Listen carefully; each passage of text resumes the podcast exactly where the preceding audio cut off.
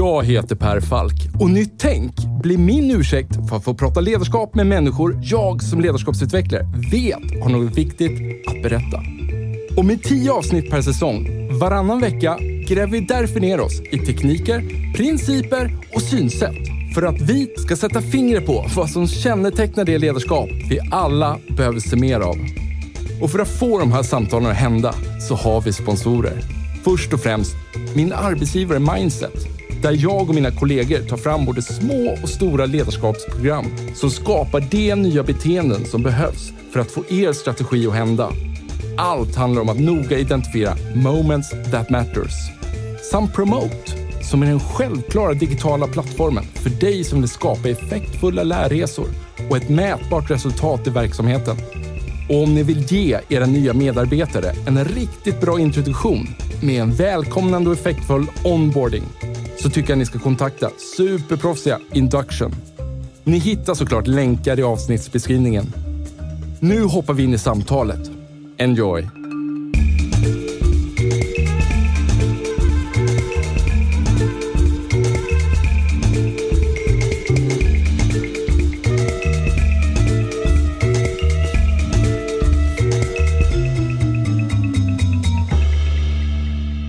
Vi gjorde ett eh, jättebra avsnitt med eh, Anna Rydbacken där Ja. vi pratade om fördomsfri rekrytering och förde resonemang kring det här. Roligt. Men det var en sak som vi aldrig riktigt lyckades reda ut under det här avsnittet. Och det var så att hon kunde konstatera att kvinnor överlag ryggar tillbaks på ordvalet lagspelare i en rekryteringsannons. Medan män verkar gå igång lite mer på det. Och, men så här, och, och, Tyvärr kunde hon inte säga varför det var så. Hon kunde bara säga att så är det. Det vet vi genom liksom, forskning eller mätningar. Och jag kan inte tänka mig en bättre person än du Caroline för att ge oss kanske en känsla vad det här handlar om. Ska vi lyssna på henne först? Gör det. Men också i när, framförallt när man beskriver personliga egenskaper, vilka som krävs. Att vi gärna slänger oss med lite floskler där fortfarande. Man ska vara eh, lagspelare till exempel. Det vet vi att det attraherar mer män än kvinnor. Och vad man oftast är ute efter är ju snarare att man ska kunna samarbeta bra. Eller team, att vi använder eh, rätt ord där för att inte utesluta Hur uppfattar kvinnor den frasen, tror du? Uppenbarligen så är man inte så attraherad. Man ser sig inte som lagspelare. Varför vågar jag inte svara på. Men, eh, Ja, Men jag tänker på att eh, jag är ju inte kvinna så att jag ska liksom vara väldigt försiktig. Jag tänker mig att det handlar om någonting att, att ordet signalerar att man förväntas på något sätt passa in i, i kollektivet på något sätt. Eller, Nej, jag vet inte. Nej, den slutsatsen vågar inte jag heller Nej. dra.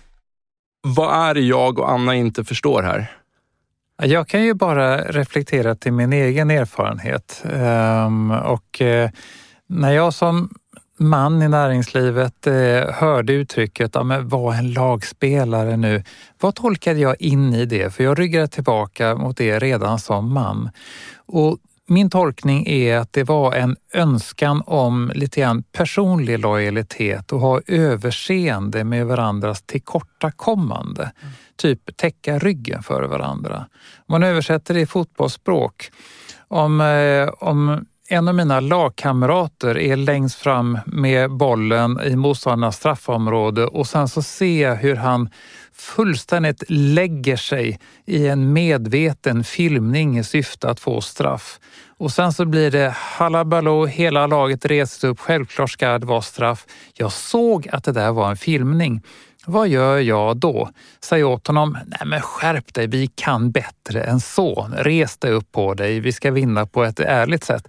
Eller ska jag spela med och vara upprörd och hoppas vi får straff för att vara en i laget? Men varför går kvinnor i större utsträckning emot det då, än män? Alltså, vad, ja, Jag, jag, ehm, jag värjer mig för stereotyper ja, därför att då kan man eh, få förutfattade meningar. Däremot ser jag ett, eh, ett beteende i näringslivet att ehm, det finns mer män än kvinnor i min erfarenhet som bygger lojalitet på arbetsplatsen i hög utsträckning till, låt oss säga personlig lojalitet med den närmsta chefen. Medan många kvinnor bygger lojalitet mot det högre syftet. Vad är rätt för aktieägarna eller bolagets intressenter? Mm. Jag tror att de flesta som lyssnar på den här podden har så här, åtminstone hört ditt namn. Mm. Det är jag helt säker på. Om du skulle dra en snabb presentation för någon nu som inte vet vem du är, hur skulle den låta?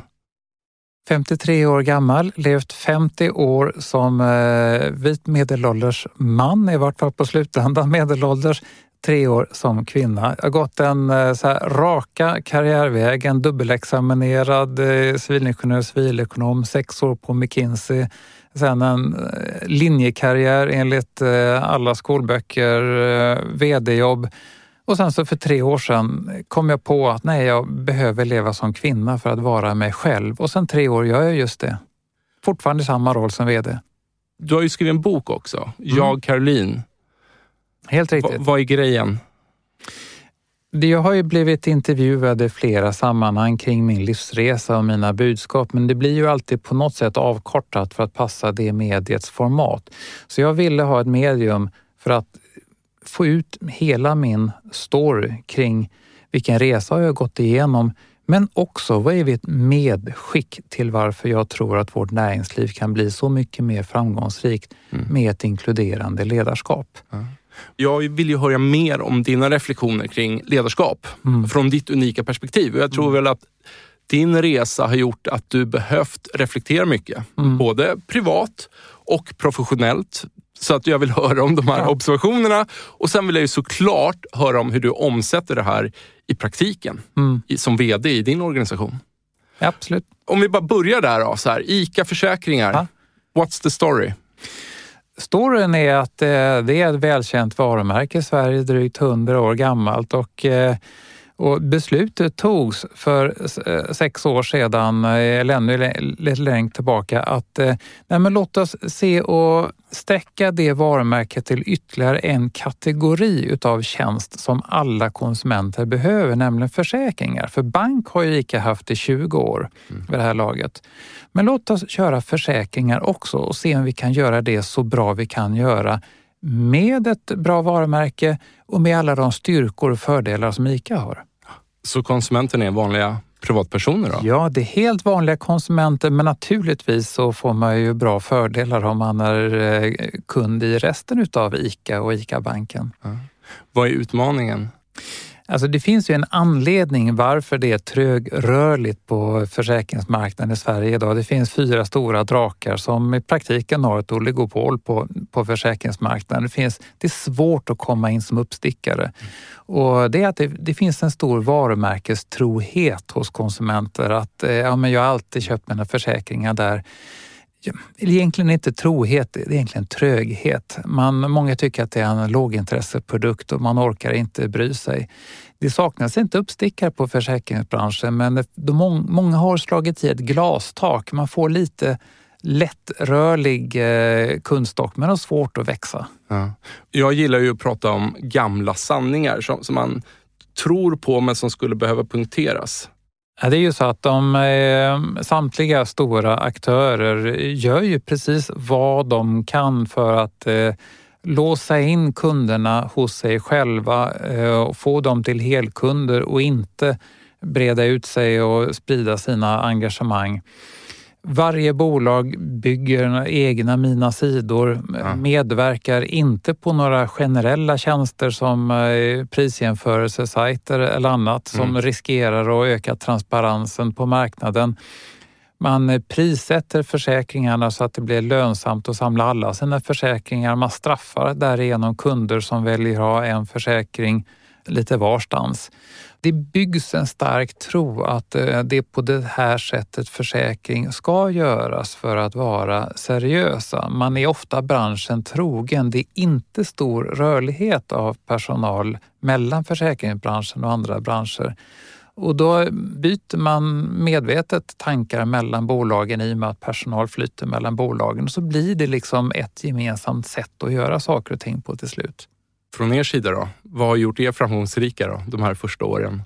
Nej. Som en motpol. Ja, att, att dels så vill vi göra det så enkelt som möjligt för kunden. Vi pratar om att det ska vara enkelt att förstå, enkelt att köpa, enkelt att använda en försäkring. Jag jobbade fortfarande på en konkurrent när ICA Försäkring startade. Jag kom ju till ICA strax efter bolagets start och vi tittade på det första försäkringsbrevet för att kunna se wow, kan man göra det så här enkelt och lättförståeligt? Vi själva hade nog på min förra arbetsgivare fastnat lite grann i ja, men det här är komplicerat. Vi måste ge kunden jättemycket finstilt information eh, för att kunden ska förstå det ska vara så enkelt som möjligt. Vi ska vara så tillgängliga som möjligt. Självfallet ska vi exponera vårt erbjudande på prisjämförelsesajter. Vi ska inte ha några komplicerade rabattsystem. Det är ett pris per produkt. Det spelar ingen roll hur många eller få produkter du köper. Det är ett pris per produkt och det är det som gäller. Vi ska alldeles strax prata mer om vad, hur ni jobbar, eller hur du jobbar, för att sätta kulturen då för att fortsätta den här resan. Om vi bara hoppar över till inkluderande ledarskap ja. och så tar vi samma fråga där. Vad finns det för myter? Ja, jag kan ju bara titta till mig själv hur jag mm, nu reflekterar på mitt eh, ledarskap och hur jag eh, arbetar som man. Eh, bakåt i tiden så eh, upplevde jag nog att jag var en ledare som ville inkludera alla och, och lyssna på alla. Men jag var nog inte så reflekterad över om jag verkligen gjorde det utan jag hade nog en ganska hög självsäkerhet och kaxighet. Jag såg ut som alla andra vita medelålders män. Mörk kostym, eh, ljusblå skjorta, eh, lite översta knappen uppknäppt, eh, kortklippt, välrakad men lite hård, tydlig blick. Jag kunde nog framstå som något otillgänglig för personer som inte var av min sort och kanske många kvinnor och det kanske upplevdes att man måste liksom vara välpolerad och kunna sina siffror om man ska komma med någon idé till mig, inte komma med några halvfärdiga tankar. För jag var kanske lite krass i hur jag resonerade kring saker och ting också. Nu när jag gått igenom eh, den här livsomställande processen så har jag också valt att vara väldigt utlämnande om den. Jag har i olika medier och på olika sätt valt att eh, lämna ut eh, många inre tankar jag har haft hur pass otroligt jobbigt det här har varit rent privat, personligt. Mm. Och det har nog fått mig att framstå som något mer mänsklig, mm. eh, något mer lättillgänglig. Så jag känner ju att personer som är av en annan sort, inte de här Excel-personerna, har jag fått lättare att få kontakt med och de kommer lättare till mig och det berikar ju mig för då får jag ta del av deras tankar på ett bättre sätt och jag får lättare tillgång till hela kompetensbasen. Så att jag, samtidigt som jag, jag kan ju när jag vill prata Excel-ark, eh, förmågan har inte försvunnit. Eh, det var att insikten har blivit bredare. Nu i eftertankens kranka blekhet så inser jag att jag var inte en inkluderande ledare. Jag bara inbillade mig eller, eller trodde det. Mm. Så här är det. Mångfald innebär att du rekryterar och bemannar en organisation med personer som är av olika sorter, olika bakgrund, olika infallsvinklar och olika erfarenheter. Men det är bara början. Det finns en del som kanske faller i fällan. Jag gjorde, följde den fällan innan att jag trodde att men då är vi ju klara för då kan vi visa upp en fin statistik i olika pajdiagram eh, och annat. Men vi reflekterar inte hur vi tillvaratog den här kompetensen. Inkludering handlar om att ta tillvara på mångfalden. Och då måste vi arbeta med kulturen på bolaget. Vilka sociala strukturer har vi? Hur beter vi oss? Hur bemannar vi ledningsgrupper? Vem har de inflytelserika positionerna? Vem får komma till tals? Vem har möjlighet att påverka? Vi som är i beslutsfattande positioner, vilka tar vi intryck ifrån? Mm. Aktiv lyssning för mig innebär att på allvar försöka följa med, inte bara genom att eh, höra utan att lyssna för att förstå eh, vad en annan person säger. Och eh, om någon håller en framställning på en ledningsgrupp lyssnar jag för att artigt pricka av, men egentligen har jag redan en egen åsikt. Eller lyssnar jag för att eh, tänka, hmm, jag kanske kan utveckla mina egna tankesätt. Kan jag återge det här för någon annan? Så ja, mitt trick, mitt hack är att eh, på ledningskursmöten där jag själv är en deltagare ja. så sitter jag själv och för anteckningar vad andra säger. Mest för att jag själv måste tvinga mig att så här, syntetisera. Vad är syntesen av vad den mm. personen själv har sagt? Tar ni höjd för det här på något sätt i er rekrytering? inom organisationen. Att det finns en medveten tanke här. Att du säger att ett av problemen är att det finns några drakar, man rör sig inom den här branschen. Ja. Då låter det som att det du säger då är som att vi skulle behöva ha lite nytt blod utifrån. Ja. Och då, då ser jag en uppenbar problem att då kommer det ställas kandidater som har branschvana mot kandidater som inte har branschvana. Jag vill verkligen eh, hitta eh, de där lite annorlunda, eller personer med något annorlunda bakgrund, för det i sig ser jag som en merit. Eh, vår allra senaste liksom, affärsutvecklare som vi anställt eh, på försäkringsbolaget kom ju med en bakgrund ifrån eh, Jordanien och läste universitetet och arbetserfarenheten därifrån. Absolut inte eh, eh, försäkringsbranschen därifrån. Men med ett hejdundrande engagemang och se saker och ting i ett nytt perspektiv. Det i sig ser jag som en merit jämfört med att plocka en person från motsvarande funktion från närmsta konkurrent för att det då skulle vara ett mer säkert kort. Så att eh, olika bakgrund och olika infallsvinklar är en merit i sig. Du pratar om din ledningsgrupp här och, och det arbete ni har gjort där. Um, jag har hört en berättelse av dig tidigare där du berättade att en kvinna tog kontakt med dig ja. efteråt. Nej, men så här var det och det var det som var ögonöppnaren och det var direkt efter mitt sommarprat för två år sedan då en kvinna skickade ett sms till mig. Hon hade arbetat i min ledningsgrupp för ja, idag är det väl kanske sju år sedan. Och eh, hon sa så här, vad bra att du visar lite sårbarhet och reflektion för nu vågar jag berätta för dig att din ledningsgrupp var faktiskt en av de mest manliga och exkluderande jag någonsin har varit med i. Och det tog mig hårt. Jag hade dessförinnan en självbild om att eh, det är nog andras problem jag pratar om. Jag har väl aldrig varit ett problem. Jag insåg att jag hade faktiskt varit en del av problemet själv. Vad tror du var hon reagerade på där och då? Det var precis det jag pratade om innan, att eh, jag var så kaxig och styv i korken och pekade med hela handen och eh, med, hur jag ville ha saker och ting och jag släppte fram och bekräftade personer runt omkring mig som tyckte som jag och därigenom förstärkte mig. Mm. Så att vi framstod som ett eh, svårpenetrerbart team där, eh, där hon kände sig annorlunda och fick inte komma till sin rätt. Och min jobbiga insikt var att där och då upplevde jag att jag var en jämställd ledare. Jag tyckte att jag hade prickat av, jag hade många enskilda samtal med henne och eh, att jag hade liksom sett henne på olika sätt. Men nu inser jag att det hade jag inte alls. Och jag var också ledsen över varför fick jag inte höra det innan. Men jag insåg ju också efter ett tag att jag var nog inte mogen att lyssna på det. För jag var så självsäker och styv i korken själv. För att jag menar, det har ju gått så bra för mig hittills, så varför ska jag behöva reflektera över mitt ledarskap då? Det verkar ju som att du lägger ner en hel del tid på din ledningsgrupp. Hur pratar ni sedan om ledarskap i resten av organisationen?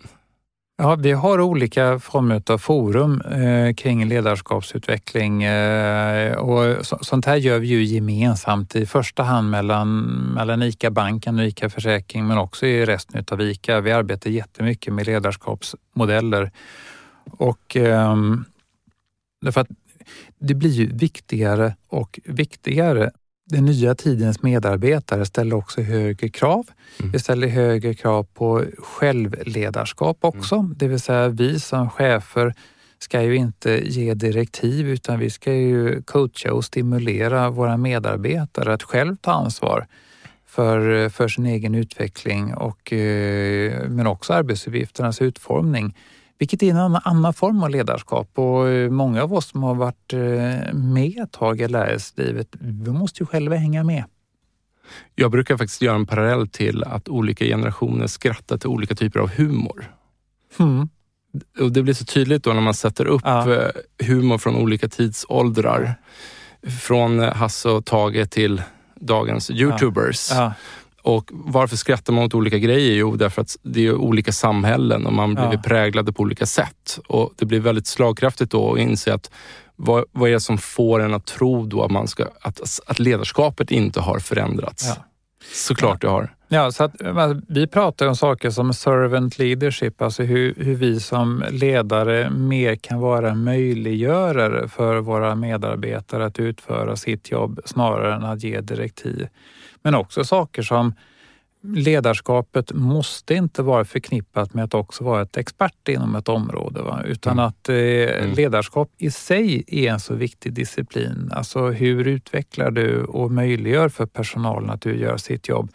Du måste inte vara den funktionella experten inom ett visst område som kanske har varit den gamla klassens eh, metodik, att man måste ha detaljkunskaperna för att upprätthålla auktoritet i chefsrollen. Det är en förlegad modell. För din ledningsgrupp, har du några speciella principer som ni försöker leva efter? Alltså, vi har inte kodat ner dem på ett eh, papper så sett utan att vi, eh, alltså, vi har ju i, i hela ICA ett antal kärnvärderingar enkelhet, entreprenörskap och engagemang. Och eh, vi spenderar mycket tid eh, i alla ledningsgrupper att reflektera, okej, okay, är det här enkelt? Bygger vi engagemang? Har vi entreprenörskap och försöker liksom levandegöra de här värderingarna? För hela ICA är en värderingsdriven organisation och det måste vi ju levandegöra genom att förhålla oss till, till värderingarna. Uh. Vi pratar om saker som att producera kultur är en av ledningsgruppens uppgifter. När vi reflekterar över varför har vi en ledningsgrupp? Vad är vårt existensberättigande? Och då kom ju väldigt högt på listan, ja, ett vara liksom bärare utav vision och mission. Men sen väldigt fort så kommer då att möjliggöra för organisationen att nå sina mål peka ut riktning på en övergripande nivå men sen hjälpa till att ta bort hinder så att medarbetaren kan göra sitt jobb. Och sen sättet som man gör sitt jobb på, det handlar om att producera kultur. Vad är det då? Jo, var explicit på gränsen till övertydlig i vilka beteenden som är önskvärda och vilka som inte är önskvärda. Det kan vara så enkel sak som att fikar man tillsammans på morgonen Går man till lunch tillsammans eller inte? Säger man hej till varandra när man kommer till arbetsplatsen eller går man bara och sätter sig? Kommer man i tid till möten mm. eller kommer man inte i tid till möten? Mm. Åker man kollektivt eller åker man taxi när man ska på tjänsteresor? Åker man ekonomiklass eller business class? Alla de här sakerna är exempel på beteenden och de i sin tur är då grundade i normer eller värderingar. Och normer och värderingar, det kan vara är vi, är vi liksom kostnadseffektiva på allvar? Respekterar vi varandra som människor eller inte? Mm. Och det är där du som ledare kan fundera på hur producerar jag kultur? Om jag som ledare säger att eh, självklart åker jag kollektivt till det här tjänstemötet. Mm då sätter jag implicit en kultur till övriga organisationer. De ska kanske fundera också över sina taxivanor. Om jag väljer att åka ekonomiklass fastän jag enligt eh, reglementet skulle få åka något mer, då producerar jag kultur när jag gör något medvetet. Om jag anmärker på att någon kommer sent till ett ledningsgruppsmöte, mm. då producerar jag kultur genom den anmärkningen. Om jag inte anmärker på att någon kommer sent utan bara låter det gå, då producerar jag också kultur, nämligen att jag låter det passera. Och säger jag hej till varje medarbetare på kontoret på morgonen, då är det en kulturyttring. Jag producerar kultur. Låter jag bli att göra det, jag tycker att jag är så viktig så att jag går till mitt rum och sätter mig och jagar mejlen, då är det producera kultur. Mm. När ni sitter i ledningsgruppen då och, och, pratar om att producera kultur, vad säger ni då att ni behöver mer av? Då? För att nå dit ni vill nå? Mm. Nej, alltså vi behöver vi behöver ägna mer tid åt den här frågan. Jag vill inte slå mig på bröstet och säga att vi är bra. Vi, eh, utan att eh, vi kommer ägna mer tid den här hösten när vi nu börjar få träffas fysiskt igen för att bli, gå tillbaka till sån här manifest som vi, som vi gjort tidigare. Så vi har, vi har ett antal punkter som vi har gått igenom tidigare. Det är den här kulturen vi vill ha i ledningsgruppen. Allt ifrån du vet, kom i tid, lyssna på varandra, bygg på varandras eh, idéer. Men de där måste ju levandegöras mm. och vi måste se det som ett kontrakt mellan varandra. Och ytterst jag som ledare måste ju efterleva det extra noga. Du har flera gånger här tagit upp dina Excel-ark. Mm. Du gillar det, att du har lätt för det, att du eh, kommunicerar lätt med andra människor som kanske tycker det också. Hur ser din personlighet ut? Ja, om man tar såna äh, färger på modeller så är jag nog ganska blå på så sätt att jag är i min så att säga, eh, naturliga hemvist. äh, jag har jag är väldigt snabbt för att så strukturera upp och kategorisera komplexa situationer och tänka i modeller och ramverk och försöka översätta saker och ting i, i, i slutändan kronor och ören. Um, och, um, och där, um, så att strukturera upp komplexa situationer och dra paralleller med vad jag har lärt och, ehm, och, och läst om i andra sammanhang. Sen inser jag att det finns rätt mycket så här mjuk materia runt omkring där, där jag behöver vara öppen och ta nya intryck och omge mig utav rådgivare som kan komplettera mig så att jag får en 360 graders bild innan jag bestämmer mig vad jag tycker på allvar. Finns det fortfarande saker inom dig som riskerar att missförstås av omgivningen? Nej, men alltså nu, nu jobbar jag i en väldigt stabil omgivning. Eh, vi har, ju, vi har inte förändrat min, min ledningsgrupp nämnvärt eh, de, de eh, åren det, som har gått här så att vi känner nog varandra väldigt bra. Men eh, jag tror att eh, det är väl lite grann det här att jag eh, jag har ju med mig, om man nu pratar könsroller och så, eh, som man kanske egentligen inte ska behöva göra, men ändå. Jag har ju med mig i vissa avseenden ett eh, klassiskt manligt maner in i en kvinnlig könsroll, vilket i sig kanske kan sticka ut lite grann. Ta plats, eh, är orädd, eh, väljer att vara ganska markant i min eh, framtoning ibland när jag starkt tror på någonting. Och, men det är, ju, det är ju så jag är. Du, jag tänkte så här, vi, vi ska strax börja avsluta det här avsnittet. Har du några eh, ledarskapshacks? Kopplat med, mot att få det här då att hända, som man kan ha i, i, eh, i bakhuvudet? Alltså, det, det handlar om att eh, du måste vara en självreflekterande ledare och det är jättesvårt om du bara sitter med dig själv och spegeln. Du behöver skaffa dig någon form av mentor, buddy, någon som eh, observerar ditt ledarskap och ger dig tydlig och rak feedback. Ju högre upp i en organisation du kommer, desto svårare är det av två skäl. Dels för att du själv blir väldigt kaxig och självsäker, typ att jag har, jag har ändå tagit mig till den här positionen utan att behöva ändra på mig, så varför ska jag nu behöva göra det nu? Mm. Det är den inre drivkraften. Den andra är att det kan kanske är svårt att få ärlig feedback. Du omger dig av personer som kanske liksom vill, vill stryka dig medhårs. Mm. Men grejen är att inse att alla kan och bör förändra sig och förbättra sig. Skaffa dig en buddy, någon som kan observera dig och ditt ledarskap och ge dig rak och tydlig feedback. Kanske någon i din egen ledningsgrupp eller i vart fall någon som är insträckad i din ledningsgrupp Mm. Som, eh, och så bygger en allians med den personen och säger att du måste ge mig hjälp med saker jag kan förbättra. Mm, mm. Jag skulle faktiskt vilja slå en slag också för att bygga på det du sa. Men också så här, jag tror att jag blir jätteglad när jag hör folk som har kommit liksom, till den insikten och det är så det måste fungera. Men sen så kan jag tycka att man ibland glömmer bort att självklart ska man ju också följa upp den feedback man har fått. Mm. Det vill säga kanske efter ett ja. halvår fråga så här, du eh, Caroline, så här, det, det vi satt och pratade om här och du, mm. du kände A, B, C här mm. och tyckte att det här är någonting som jag för att bli mer effektiv ledare måste reflektera kring. Ja. Någonstans kan det ju vara bra att ställa frågan också, så du nu ett halvår senare, kan du se någon förändring hos mig? Ja. Eller kan du ge mig några exempel där agerade lite annorlunda. Ja, men ett, ett konkret exempel. Jag, inför mitt förra årsutvecklingssamtal med min chef ja. så eh, hade jag eh, enskilda möten med var och en i min eh, ledningsgrupp och sa att jag vill att du ger mig brutalt ärlig feedback, saker jag är bra och ska fortsätta, men också saker jag bör göra annorlunda.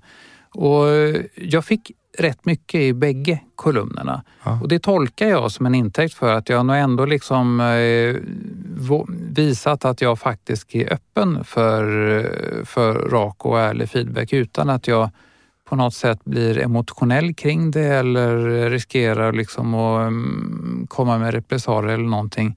Och det kunde jag sedan leverera till min chef. Det här är den utvecklingsfeedback som jag har fått av min ledningsgrupp. Starkt. Tillsammans med mina egna reflektioner på vilka av de sakerna jag, jag väljer att prioritera att ändra på. Ja.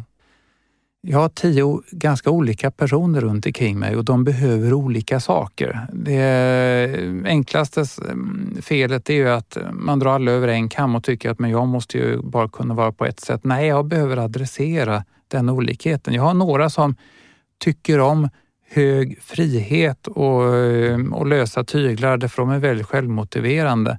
Medan någon annan kan tycka, nej jag tycker du ska liksom styra upp det och det området lite mer för att annars så bara fladdrar det iväg runt omkring dig. Och där behöver jag hitta någonting som fungerar för bägge för jag vill ha en ledningsgrupp och en kultur där olikheter är okej okay och vi kan berikas av det. Ja. Du nämnde att du tog det här till din chef. Ja. Vad, vad pratar vi då? Koncernchefen för ja, det, ICA? Det, ja, det är chefen för ICA, VDn för ICA-banken eh, som, som är min chef. Maria Halling heter hon. Aha. Va, Maria, hur reagerade hon på den här... Eh, jag har aldrig hört någon som, som har gjort som du mm. har gjort på den här nivån. Mm.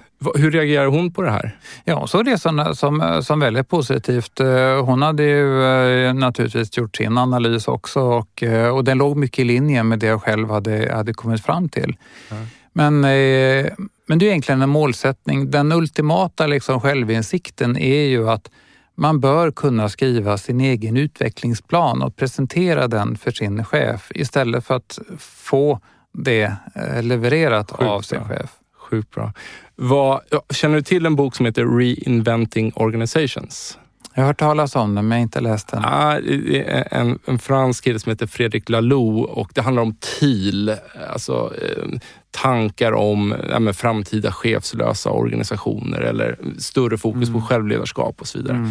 En sak som man trycker på där är just, liksom, och som jag tycker vi alla kan ta till oss, är att någonstans det ledarskap, det personliga ledarskapet som, som toppen av en organisation har, de insikter den absoluta toppen har, blir på något sätt taket för vilket ledarskap som går att forma mm. under sig. Mm. Det kan ju tyckas som, som självklart, men jag tror absolut inte alla VD gör det du just beskrev här. Nej, men jag, jag tror, alltså, jag hade aldrig kommit ens på tanken i min tidigare mer manliga ledarroll därför att eh, jag uppfattar det då som att det var icke-normativt att visa svaghet som man. Mm. Jag upplevde, eh, och det var ju den skolan jag hade gått, att jag var tvungen att projicera en stark fasad utåt för att det upplevde jag var intimt förknippat med auktoriteten i min chefsroll, att ha en välpolerad fasad. Att inte prata om sprickor i fasaden. Eh, så hade jag blivit upplärd och den rollen försökte jag spela. För mig blir ju brytningen när jag gick igenom min könskorrigering och valde att vara ganska utlämnande om den och pratar om hur de svårigheterna det innebar i den mm. processen. Och då kände jag att ja, nu har jag ju redan så att säga klätt av mig för omvärlden. Jag har ingen intention av att återigen försöka spela ett spel och framstå som oförbätterlig. Bättre att vara öppen och transparent för att därigenom få möjlighet att utveckla mig snabbare. Så att, eh, att visa sårbarhet mm. är en viktig del utav autentiskt ledarskap. Att visa hela mig som människa, inte bara en professionell fasad. Mm. Jag har inget behov av att spela något spel längre. Mm. Låt mig vara precis som den jag är. Jag har redan gått igenom skärselden som eh, min process var. Och därigenom kan jag mm, ta mig an omvärlden med en eh, högre grundtrygghet. Jag vågar visa svaghet och mm, inser att det är faktiskt med ett modernt synsätt är en styrka. Caroline, stort tack för att du delade med dig av dina framsynta tankar här i Nytt Tänk. Roligt att vara här. Och självklart lägger vi in en länk till din bok, Jag Caroline, i poddbeskrivningen. Tack så mycket för det. Hörni, tack till våra sponsorer Mindset, Promote samt Induction för att ni tror på den här produktionen. Ta hand om er.